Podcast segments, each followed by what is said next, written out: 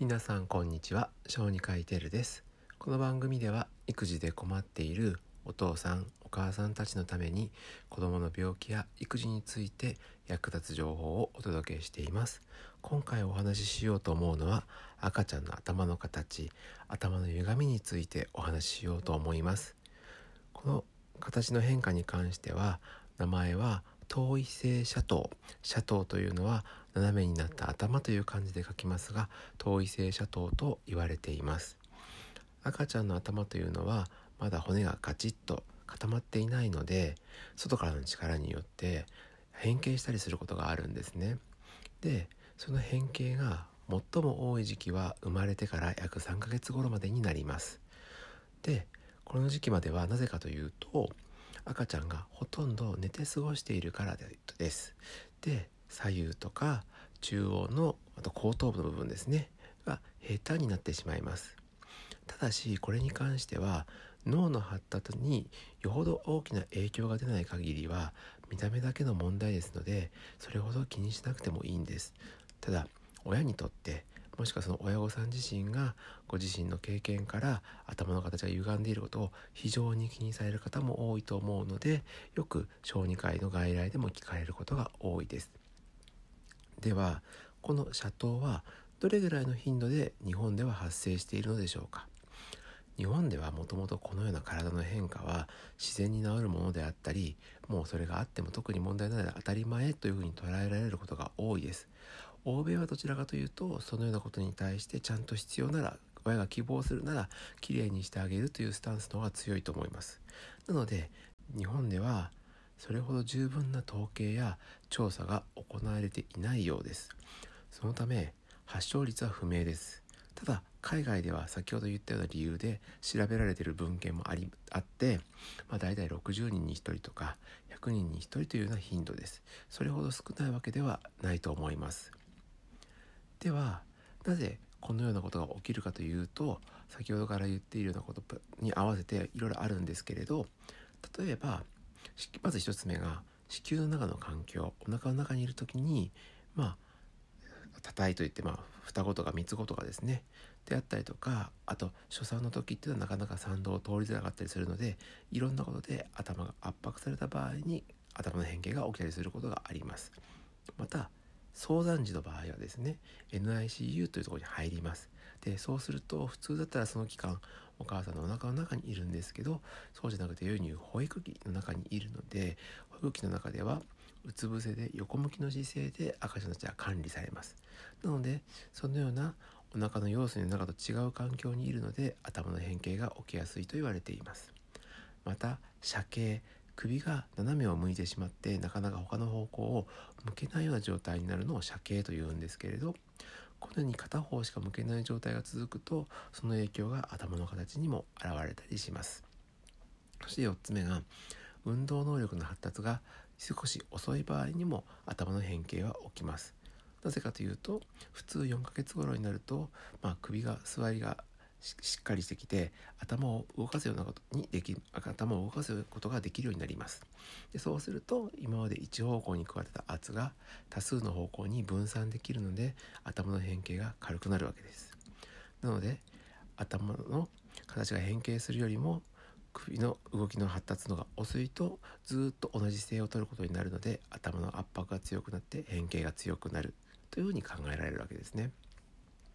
じゃあこの頭の形が変形するのを防ぐにはどうしたらいいのかっていうのがあるんですけれど実は以前はこの後頭部の部分が平坦になる、まあ、絶壁とか言ってますけどになるのを予防するためにうつ伏せ寝をみんなでしよう推奨されてた時期があったんです。ただこれによって逆に増えて命に関わるのが SIDS ですね。乳幼児突然死症候群が非常に増えたんです。これは子供が寝返りを打てないのに、え下を向きっぱなしになるのでそのせいで窒息して、えー、突然死が起きたということにつながっています。なので今はこのうつ伏せ寝はもう禁止されていますので絶対しないでください。ただその代わりに赤ちゃんをちゃんと見ている状態であればこの仰向けよりもうつ伏せつまり腹ばいの状態を続けることで頭の形を良くするということは考えとしては残っているのでそれは今から説明しようと思います。これは英語ではタミータイムと言っていてタミーっていうのはアメリカの英語でいうところの、まあ、お腹もどちらかというと幼児用語なのでポンポンというような感じになるんですけれど腹ばいの時間を作ってあげるといいですよというふうに言われています。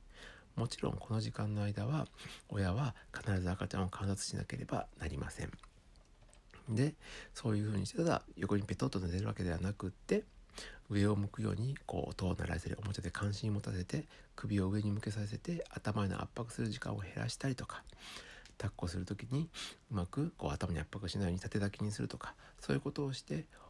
お腹を下につけた状態をキープするようにするのがタミータイムと言います。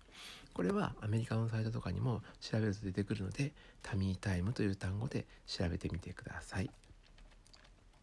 で特におすすめなのがタミータイムツールズというサイトがあります。これは、えアトランタの、えー、小児病院が公表している資料になります。英語だけでなくって日本語でも資料が見えるのでこのタミータイムツールを検索してみてください。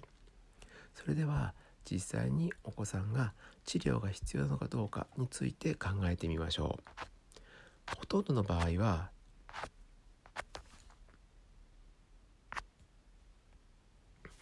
とんどの場合は先ほど言ったように治療はいりません。えー、もう形が、えー、変わってたからといって発達とかに問題がなければもうそれ以上何もすることはないんですがそうは言っても治療したい方はいると思います。でえー、診断方法としては、え、頭の形を前後形とか傾きとかを見てちゃんと診断する必要があるのでそれは専門の病院もしくは小児科で相談する必要があります。でその上で治療はどうするかというと矯正用のヘルメットを使用して治療を行うことができます。ただしこれは自費診療になります。値段はだいたいまあ私が調べた限りだと、まあ、36万円ぐらい自費でしますので結構高額になるかと思います。また施設も全国どこの病院にも受けれるわけではありません。なのでお住まいの地域によっては他県まで移動しての治療が必要になることもありえます。もしでも気になる方がいたら、えー、矯正用ヘルメットなどで調べてみるとお近くの医療機関が見つけることができるかと思います。じゃあ最後にいつでも治療ができていつでも治療の効果があるかということに関してなんですけれどまず一番いい時期は生後56ヶ月よりも前の段階で始めることが治療効果が最もあります。そして次に生後56ヶ月を超えてくると姿勢を変えるさっき言ったタミータイムだけでは効果が不十分になるので矯正用ヘルメットの治療が最も効果的な年齢と言えます。56ヶ月より前だったらさっきの姿勢を変えるだけでも十分改善する可能性があるんですけれどもうヘルメットを使った方がいいよっていうのはこの56ヶ月を超えるあたりからです。